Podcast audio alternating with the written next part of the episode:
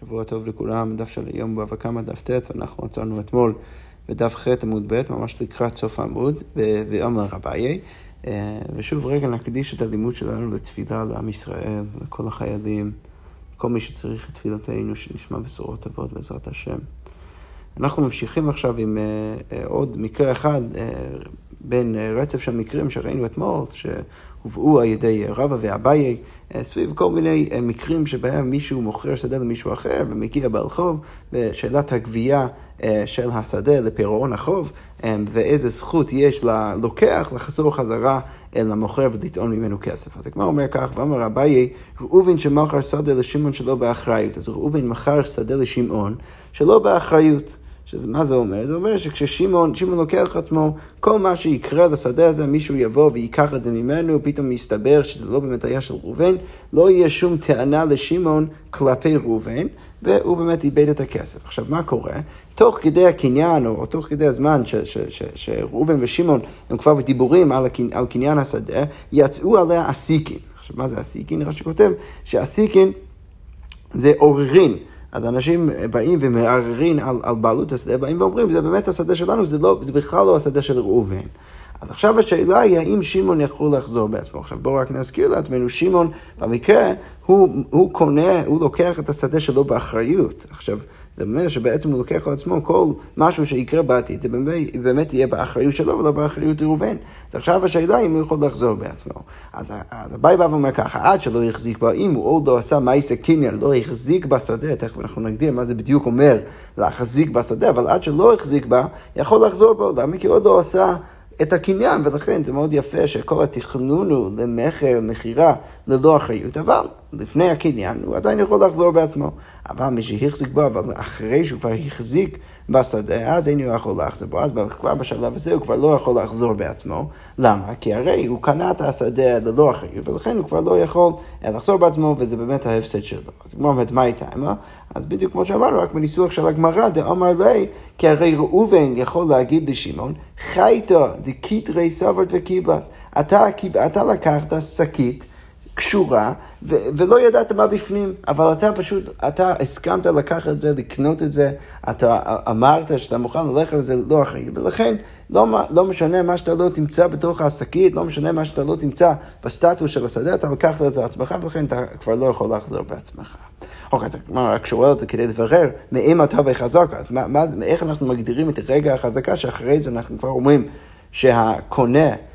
ששמעון לא יכול לחזור בעצמו, אז הגמרא אומרת, מחידה איש המצרי, ואחרי שהוא הסתובב סביב הגבולות של השדה כדי לבדוק שהכל תקין, אחרי שהוא עשה את זה, אז זה כבר מראה שהוא החזיק בשדה, הוא כבר, הוא כבר, אה, אה, הוא כבר הראה את איזשהו, דרך איזשהו אקט שהשדה כבר שלו, ולכן אחרי זה הוא כבר לא יכול לחזור בעצמו. והגמרא אומרת, כל זה דווקא שלא באחריות, כל זה זה רק אם הוא קונה את השדה מראובן שלא באחריות, כמו שהסברנו עד עכשיו, אבל באחריות לא, אבל אם הוא קונה את זה באחריות, ברור שהוא יכול לחזור בעצמו. עכשיו, באמירת אותה הגמרא יש פה חידוש. למה יש פה חידוש? כי לכאורה... היינו צריכים להגיד שהוא יכול, מה, מה זה אומר לקנות משהו באחריות? זה אומר שכשבן אדם באמת לוקח את השדה ממנו וטורף את השדה ממנו, אז באמת הוא יכול לחזור חזרה למוכר, הוא יכול לקחת, זה, הוא יכול לקחת ממנו חזרה את הכסף. אבל כאן לא מדובר על מקרה שבאמת, הם עדיין לא לקחו את השדה ממנו, רק יצאו עליו עוררין, יש אנשים שבאים, מסתובבים, באים ואומרים שזה השדה שלהם, אבל הם לא באמת לקחו את זה ממנו, ולכן להגיד עכשיו שהוא יכול לחזור בעצמו. אחרי שהוא כבר עשה את הקניין, רק בגלל שהוא קנה את זה באחריות, רק בגלל שיש עוררין, זה לכאורה חידוש. הגמרא אומרת, אבל בכל מקרה, אם הוא קנה את זה באחריות, הוא יכול לעשות את זה. הגמרא אומרת, הוא יכול לחזור בעצמו, והגמרא אומרת, ואי קדמי אפילו באחריות נמי. ועוד וריאציה זה להגיד שאפילו אם הוא קנה את זה באחריות, הוא עוד לא יכול לחזור בעצמו. למה? כי הרי כמו שהסברנו עכשיו, עכשיו אנחנו עד עכשיו הסברנו רק את ההווה אמינא, אבל לפי אליש נקם אנחנו אומרים שלעומת ההווה אמינא שאולי הוא לא יוכל לחזור בעצמו, למרות שהוא קונה את זה באחריות, אמרנו באליש נקמה שהוא כן יכול לחזור בעצמו. כאן אנחנו אומרים, מקדמי אפילו באחריות נמי, לא, אפילו אם הוא קנה את זה באחריות לא יכול לחזור בעצמו, למה? דאמר לי, אך ויתרפך ואשלם לך. אתה קנית את זה ממני באחריות ראובן יגיד. מעולה. אז אם באמת יבואו ויקחו ממך את השדה, אז מעולה, אז אני אשלם לך חזרה, תביא לי את, ה, את, ה, את השטר, מה שנקרא, את, התיר, את, ה, את השטר טירפה, ש, שבאמת הגיעו ולקחו ממך את השדה, ולקחו את, ו, ו, וכתבו את השטר הזה בבית הדין, תביא לי את השטר הזה, אני אשלם לך כסף מעולה, אני, אני מסכים, אתה לקח את זה באחריות, אבל עד שזה לא קורה, אתה לא יכול לטעון ממני שום דבר, ולכן לפי החצי הזאת, אפילו אם הוא קנה את זה באחריות, הוא לא יכול לחזור בעצמו. יפה, אז כל זה ככה סוגר את המקרה. אה, המקרים שהביאו אביי ורבא סביב אה, כל מיני מקרים של, אה, של לקוחות עם, שד, עם שדות ובעלי חוב שמגיעים ולוקחים את השדה מהם. עכשיו, אם אנחנו זוכרים נכון, אנחנו חוזרים חזרה לשאלה שאנחנו שאלנו לפני דף וחצי, ששם אנחנו שאלנו לכאורה משמע מה, מה, מהפסוקים, אולי אפילו מהמשנה, שהמזיק צריך לשלם דווקא מקרקע. עכשיו, לכאורה היה משמע מפסוקים אחרים, שהמזיק יכול לשלם לא רק קרקע, אלא אפילו יכול לשלם כסף. יכול לשלם אפילו שווה כסף, אפילו סובין אמרנו. עכשיו, על גבי כל הדיון הזה בא הרב פאפה ואומר ככה. עכשיו, כל מה שאמרתי עכשיו זה אליבא דפירוש רש"י, שהוא מסביר שרב הונא מוסב על השאלה הזאת, שאמרנו שיש איזושהי סתירה ופער בין מה שמשמע מחלק מהמקורות שהמזיק צריך לשלם מקרקע, ומשמע ממקורות אחרים שהוא יכול לשלם אפילו מכסף, אפילו מסובין. עכשיו, על גבי זה ראינו כל מיני תירוצים לפני כמה דפים, ועכשיו רב הונא בא וממשיך את הדיון הזה ובא ומתרץ. עכשיו, כל זה פירוש רש"י. יש, יש שפירשו, נגיד בתוספות, לפי חלק מהפירושים שם בתוספות, שרב הונא דווקא מוסב לא על השאלה הזאת, אלא מוסב על, ה, על המשנה עצמה. עכשיו, בכל מקרה, איך שזה לא יהיה, אנחנו מקבלים איזושהי אמירה עכשיו של רב הונא, שאנחנו נראה אותה בפנים עוד שנייה, שבאה ואומרת שבסוף אנחנו מקבלים תמונה שאל תחשוב שהמזיק צריך לשלם דווקא מכסף, אל תחשוב שהוא צריך לשלם דווקא מקרקע, אלא מה אנחנו אומרים, רב הונא אמר, או כסף או מיטב. אז אם אנחנו נסביר שרב הונא מוסב במשנה, שכשכתוב, אז, אז יוצא שכתוב במשנה אה, שצריך לשלם במיטב הארץ, הוא צריך לשלם מהקרקע, אז רב הונא בא ואומר, אל תחשוב שצריך לשלם דווקא מקרקע, יכול לשלם אפילו מכסף. ולגבי הסתירה, אם אנחנו מבינים כמו רש"י, שרב הונא מוסב על הסתירה, אז אה, אה, אפשר להגיד שרב בא ואומר שאין הכי נמי באמת, משמע מהפסוקים שצריך לשלם מקרקע, משמע מהפסוקים שצריך לשלם מכסף, הוא, הוא יכול לעשות מה שבא לו, או כסף או מיטב, או כסף או קרקע. כלומר, לגבי זה הייתי ורב נחמן לרב הונא, משמע ממך רב הונא שהמזיק, לפחות כשהוא על הצד שהוא משלם מכסף, הוא צריך לשלם דווקא כסף ולא מה שנקרא שווה כסף, הוא לא יכול לשלם משהו שיש לו ערך, הוא צריך לשלם כסף ממש. אבל הרי כתוב בברייתא, ישיב, אמרנו כבר בדרשה, שכתוב בתורה שהוא צריך, לש...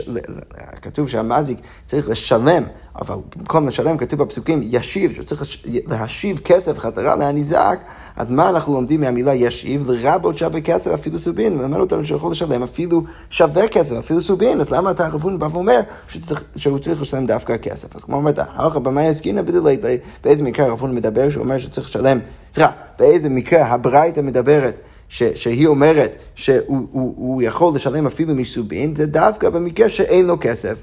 אבל אם יש לו כסף, הוא צריך לשלם מכסף, וככה רב הונא טוען. כמו אומרת, רגע, אידא לית לי פשיטא, אם אין לו כסף, ברור שהוא יכול לשלם מסובין. איזה אבא מיני יש? אה, פתאום שאין לו כסף לא צריך לשלם בכלל, ברור שהוא ישלם ממה שיש לו.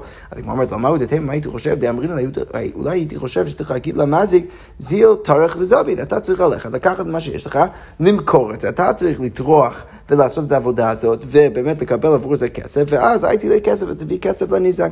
הייתי חושב שאולי ככה צריך לעשות, כמה שמלן, שבמקרה שאין לו כסף הוא יכול לשלם מסובין. אבל לא חינמי שבאמת, כשרב הונא אמר שאפשר לשלם מכסף, אז הוא התכוון למקרה שיש בו כסף, אם יש לו כסף, הוא צריך לשלם מכסף. אם אין לו כסף, אז לגבי זה אנחנו יכולים להבין שהוא יכול לשלם מסובין, אה, אה, אה, וזה ממעט ודוחה את ההווה אמינא שאולי היינו אומרים שהוא בעצמו יצטרך למכור את זה בשוק, כמה שמלן שלא צריך למכור את זה בשוק, אלא הוא יכול לשלם מהסובין כל עוד אין לו כסף.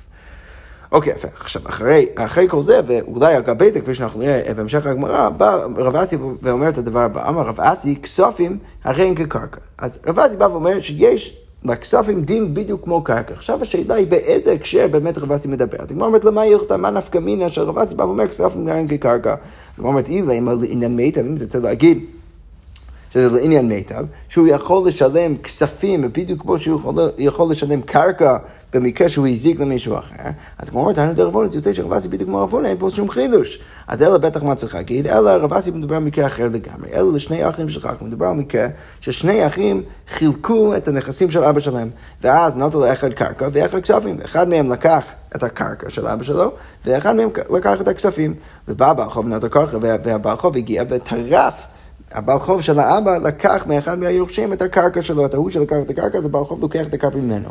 אז דאוזיל היי, שהקליפגה וכספין בהדעה. אולי אנחנו רוצים להגיד שהחידוש של רב אסי להגיד שכספים הרי הם כקרקע, זה לבוא ולהגיד שבמקרה הזה אנחנו מתחשבים בכספים בדיוק כמו שאנחנו מתחשבים, מתחשבים בקרקע, ולכן כשהבעל חוב טרף ולקח את הקרקע מאחד מהיורשים, אז היור, היורש הזה יכול ללכת ליורש השני ולקח ממנו חצי בכסף. אז מה אומרת, רגע, אם זה באמת מה שרב אסי מנסה לחדש לנו, אז זה פשיטה, זה, זה הכי פשוט בעולם. למה? כי היי ברא והי לאו ברא. מה אתה רוצה להגיד שהוא הבן והוא צריך לשלם את החוב של אבא שלו והוא לא צריך לשלם? ברור שהם צריכים לחלק את התשלום, ולכן זה שלקח את הקרקע יכול עכשיו לבוא להוא שלקח את הכסף ולגבות ממנו חצי מהכסף. או כי איכא דאמרי, כמו אומרת, אולי יש וריאציה אחרת אפשר להציע, שבכל מקרה זה לא מסתדר שרבאסי יתכוון לזה, אבל לא בגלל שזה כזה פשוט, אלא זה בגלל שזה לא נכון. למה? בדיוק הפוך, אדרבה, זה לא פשוט שהוא יכול ללכת אל האח השני ולקח ממנו חצי מהכסף, אלא בדיוק הפוך, אדרבה, הוא לא יכול לקחת ממנו בכלל, למה? לאידך גיסא, תגיד בדיוק הפוך, דאמר לי, שההוא שלקח את הכסף, מה הוא יגיד לו? לא הכי שק לי כספים, זה בדיוק הסיבה שאני לקחתי כספים, על דעת שמה, די מגנבי לא משתלם למנח, שאני הבנתי שאם מישהו יגנוב ממנו את הכסף, אז אני לא אצפה ממך תשלום חזרה חצי מהקרקע. ולכן גם לגבי מה שאתה לקחת את הקרקע, ולא הכי שק את ערב, ולכן אתה לקחת את הקרקע, על דעת מה? על דעת אם היא תרפה שאם מישהו ייקח ממך את הקרקע, לא, משתמה, לא משת, משתלמה לך מידי מיני, שאני לא אצטרך לשלם לך שום דבר, ולכן אתה לא מקבל כלום. אבל איך שזה לא יהיה, בין לשנה כמה שזה פשוט, בין לשנה בתר, שזה פשוט לא נכון, לא משנה איך שזה לא יהיה, זה, זה, זה, זה לא יכול להיות הכוונה של רב אסי. אז כמו אומרת, אלא בטח צריך להגיד שרב אסי מדבר על המקרה הזה. אלא לשני אחים שחלקו, מדובר על מקרה ששני אחים חילקו את הנכסים של אבא שלהם, הוא בא בעל חוב ונוטל חלקו של אחד מהם, ובעל חוב הגיע ולקח את החלק של אחד מהם, זה לא עכשיו מקרה שבו אחד לקח קרקע, לקח כסף, לא, הם פשוט חילקו את זה חצי חצי, והבעל חוב מגיע ולוקח את החלק מאחד מהם. עכשיו, על זה, לפי ההבנה הזאת, אז על זה רב אסי בא ואומר שהשני צריך להביא, לשלם חזרה חצי מהנכסים. חזרה לה, לאח שממנו לקח הבעל חוב את, את, את הנכסים, וכשהוא משלם לו חזרה, הוא, הוא יכול לשלם לו או קרקע או כסף. ו, ו, ולעניין זה רב אסי אמר שכספים הרי הם כקרקע. הגמרא אומרת, רגע, זה מאוד יפה כהצעה, אלא שמה, אנחנו כבר ראינו שרב אסי הוא כבר אמר את זה. אז הגמרא אומרת, והאמרה רב אסי חד הזימנו, הוא כבר אמר את זה פעם אחת, דאיתמר, האחים שחלקו, כי הרי היה מקרה בדיוק כזה שבו, שבו נחלקו האמוראים. אם האחים חלקו את הנכסים של אבא שלהם, הוא בא בעל חוב ונטל חלקו של אחד מהם, והבעל חוב באמת הגיע ולקח חלק של אחד מהם, בדיוק המקרה שהיינו למעלה. אז בזה יש מחלוקת משולשת. רוב אמר בת למחלוקס, שמה הכוונה בת המחלוקת? שאנחנו מבטלים את כל זה שהם עשו חלוקה, ואתה כבר לא תוכל להגיד, אה, בעצם כבר עשו את החלוקה, ולכן ההוא שהבעל חוב לקח ממנו את הכסף ועכשיו איבד הכל. לא, אנחנו מבטלים את כל החלוקה, ואנחנו מחלקים פשוט את מה, ש... מה שנשאר. אנחנו מחלקים את זה חצי-חצי. אוקיי, שמואל אמר ויתר, לא, דווקא הוא שלקח, והבעל חוב לקח ממנו, הוא ויתר על החלק שלו, ועכשיו אה, הכל נשאר בידיים של האח השני. ורב אסי אומר, נוטל רביע בקרקע ורביע במאות. עכשיו רש"י מסביר כאן מאוד חשוב, שרב אסי כשהוא אומר נוטל רביע בקרקע ורביע במאות, הכוונה היא רביע בקרקע או רביע במאות. זה לא שהוא מקבל רבע מזה ורבע מזה, שאז יוצא שהוא מקבל חצי ממה שנשאר לו, הוא באמת מקבל רק רבע. כשאנחנו נראה, רב אסי מסופק, האם האח שנשאר לו הנכסים צריך לשלם חזרה, ולכן חצי מה... הוא, הוא, אם הוא היה חייב, הוא היה צריך לשלם לו חצי. עכשיו, אם יש ספק בכלל על החצי הזה, אז הוא, צריך, אז, אז, אז הוא צריך לשלם לו חצי מהכסף שעליו יש ספק, שזה יוצא רבע מהכל, מכל מה שנשאר, ועל זה רב אסי אומר שהוא צריך לשלם, או כשהוא משלם לו רבע, הוא צריך לשלם או רבע בקרקע, או רבע במעות. עכשיו, לענייננו, אנחנו אומרים שמה שהבאת למעלה, שהוא אולי לזה התכוון רב אסי למקרה הזה, הרי אם אתה רוצה להגיד ככה, אז יוצא שרב אסי כבר אמר את זה פעם אחת, ולכן זה ברור שזה לא, לא יכול להיות הכוונה של רב אסי, כי הוא כבר אמר את זה. עכשיו, יפה, אז אם כבר אנחנו פתחנו למהוג המשולשת הזאת בין רב שמואל ורב אסי, אז הגמרא רק נכנס לזה לשנייה. רב אמר בת למחלוקת כסבר האחים שחלקו כיורשים, אבל נחשבים כיורשים, לא כלוקחים. הרי יש שני אה, אה, דרכים שדרכם אפשר להסתכל על אחים שמחלקים את הנכסים של אביהם. אפשר להגיד שהם כמו יורשים, שכל אחד מקבל את החלק שהוא יורש. אה, אמ, ואם אנחנו נגיד את זה, זה באמת יוצא שזה מפריע אם הבעל חוב הגיע ולקח מאחד מהם, אז מלכתחילה אנחנו צריכים לבטל את כל החלוקה ולהגיד שמחלקים את זה מחדש, כמו שרב אומר, בגלל שהם כמו יורשים. ושמואל אמר, אה, ואופציה שנייה להסתכל על, ה, על, על היורשים שמחלקים את הכספים, את הנכסים, לא כמו יורשים, אלא כמו לוקחים, או, או, או שני אנשים, אה, לקוחות, שני אנשים שקונים זה מזה. עכשיו, זה מה ששמואל ילך להגיד עכשיו. שמואל אמר ויתר, שההוא שהבעל חוב לקח ממנו את הכספים, אז הוא ויתר על החלק שלו, הוא כבר לא מקבל חצי ממה שנשאר. למה? כי כסבר האחים שלך כמו לקוחות, הם כמו לקוחות אחד מהשני. והוא כלוקח שלא באחריות, ולא רק זה, אלא כמו לוקח שלא באחריות, ולכן מה שהוא קיבל הוא קיבל. כאילו קנה את זה מאח שלו שנתן לו את החצי הזה, והוא קנה את זה שלא באחריות, ולכן כשמישהו יבוא ויטרוף ממנו את הנכסים, אז הוא כבר לא יוכל ללכת חזרה לאח שלו ולבקש ממנו חצי ממה שנשאר. אוקיי, זה מחלוקת בין רב ושמואל. האם היורש, היורשים, האחים הוא כמו יורשים, או האם כמו לקוחות? אוקיי, אגב, זה רב אסי אמר, נוטה רביעי בקרקע. הוא רביעי במאות, שאנחנו כבר הזמנו שזה או זה או זה, אז למה שהוא יגיד שהוא יקבל רק רבע?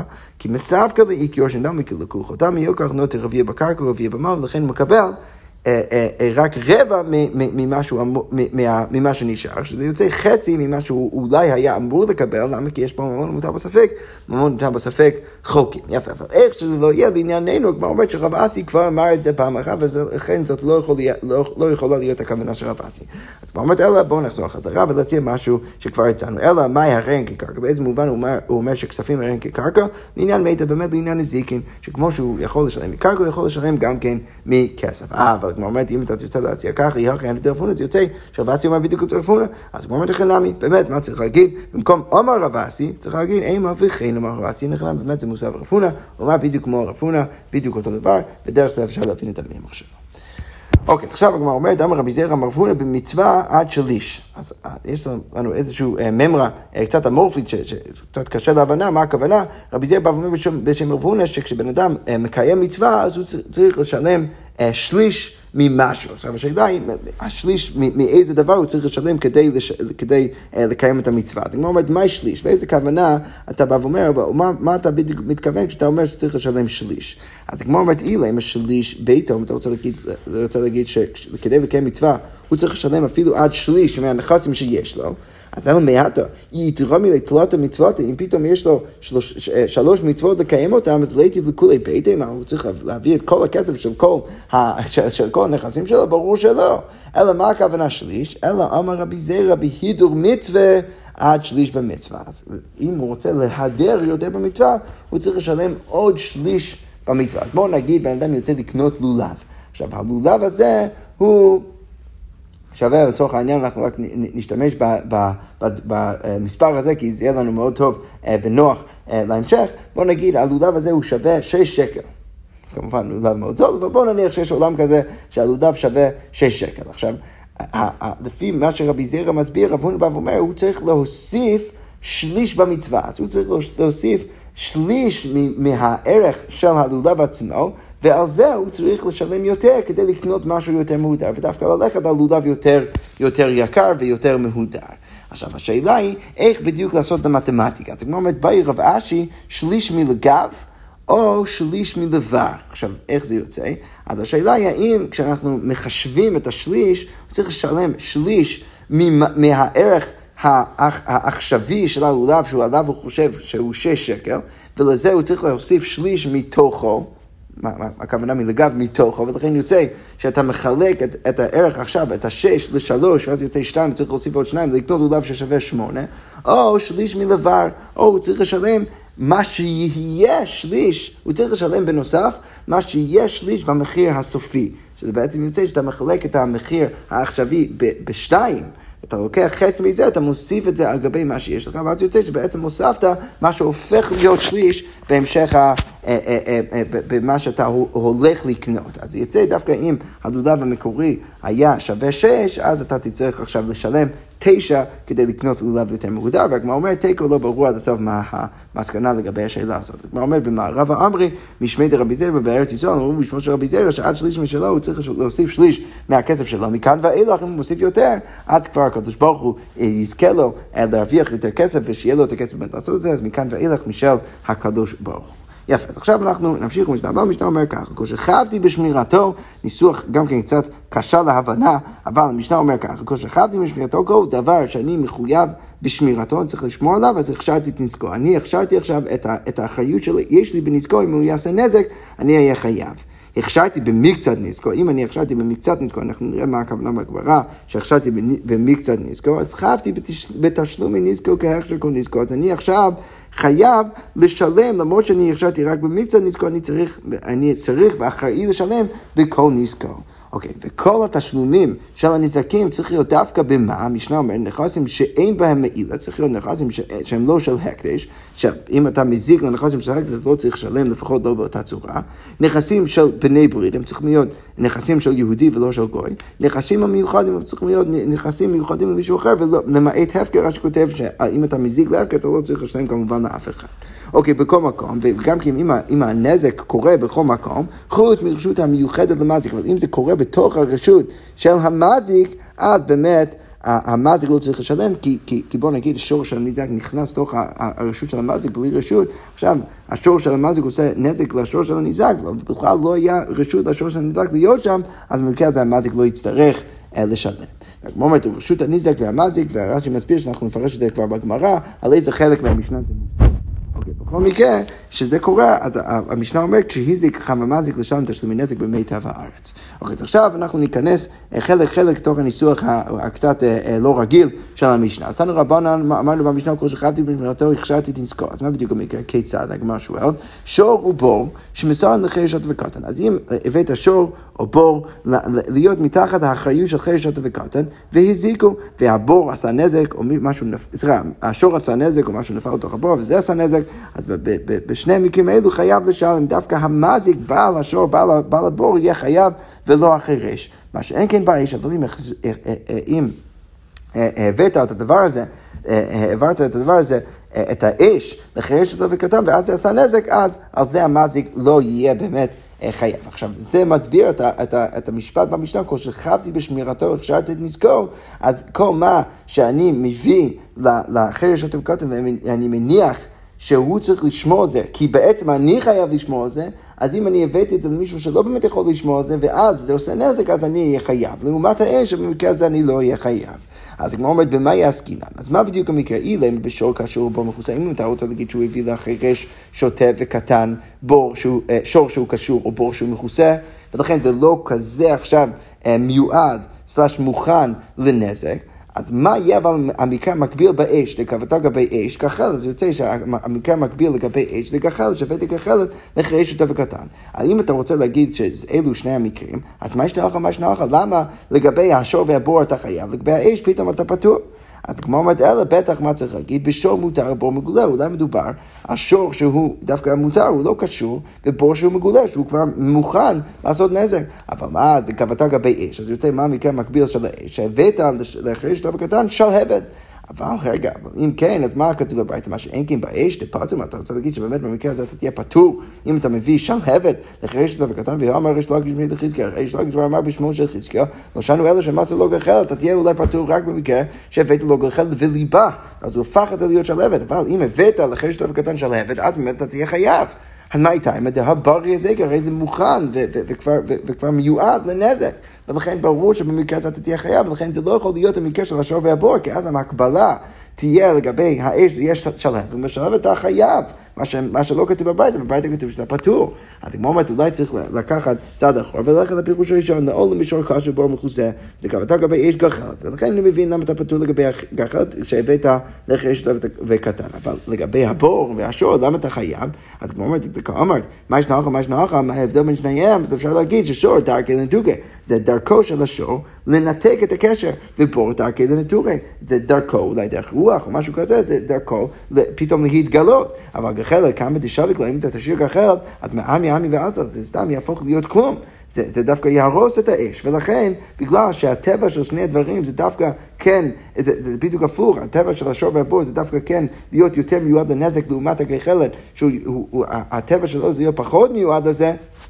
אז בגלל זה אנחנו, אה, אה, אנחנו אומרים אה, שיש חילוק בין שני הדינים, שאם הבאת את השור והבור לחרש את הקטן תהיה חייב, ואם הבאת את הכחלת לחרש את הקטן תהיה פטור. אוקיי, וכל זה אבל ליבא דרש לוקי, שהוא בא ואמר שאם אתה מביא שלהבת לאחר שלב קטן, אתה תהיה חייב. ולכן היינו צריכים להגיד שדווקא מדובר במקרה שהבאת שור חשור, בור מכוסה וגחלת. אבל רבי יוחנן, שהוא אומר, דאמר אפילו מסר לו שלהבת נמי פטור, שהוא, שהוא בא ואומר שאפילו אם הבאת שלהבת לאחר שלב קטן, אתה תהיה פטור. אז אתה יכול להגיד שתקבעת הלכה, אז לגבי השור והבור, אתה יכול להגיד שאתה הבאת שור מותר. ובור מגולה, שהבאת שור מותר ושור מגולה לחרי שלב קטן, ולכן שם אתה חייב, ולגבי שלב אתה פטור, אבל עדיין צריך לשאול מה יש נוח ומה יש נוח, למה דווקא לגבי השור והבור אתה חייב, אבל לגבי שלב אתה פטור? הגמרא אומרת, הותם צוותא דחירש כגורם. לגבי האש, זה האחיזה של החירש שגורם, בסוף הוא ההוא שעכשיו מזיז את האש, והוא דולק כל מיני דברים, ולכן אתה פטור, וזה דווקא האחריות שלו. אבל לגבי הכה, לגבי השור והבור, לא צוותא דחירש כגורם. הנזק לא נעשית על ידי האחיזה עצמה של החירש. ולכן, ברגע שזה ככה, וזה דווקא השור עצמו והבור עצמו שעושה את הנזק, ולא בהכרח, אז האחיזה של החירש יותר קטן, ככזה, אתה בא לבור, בא לשור, אתה אחראי על זה, ולכן אתה תהיה חייב, לעומת המקרה של האש, ששם אתה תהיה פטור. יפה, עכשיו אנחנו אה, נעצור כאן, ונמשיך לעשות השם עם המשך הסוגיה. שכוייך ושבוע טוב.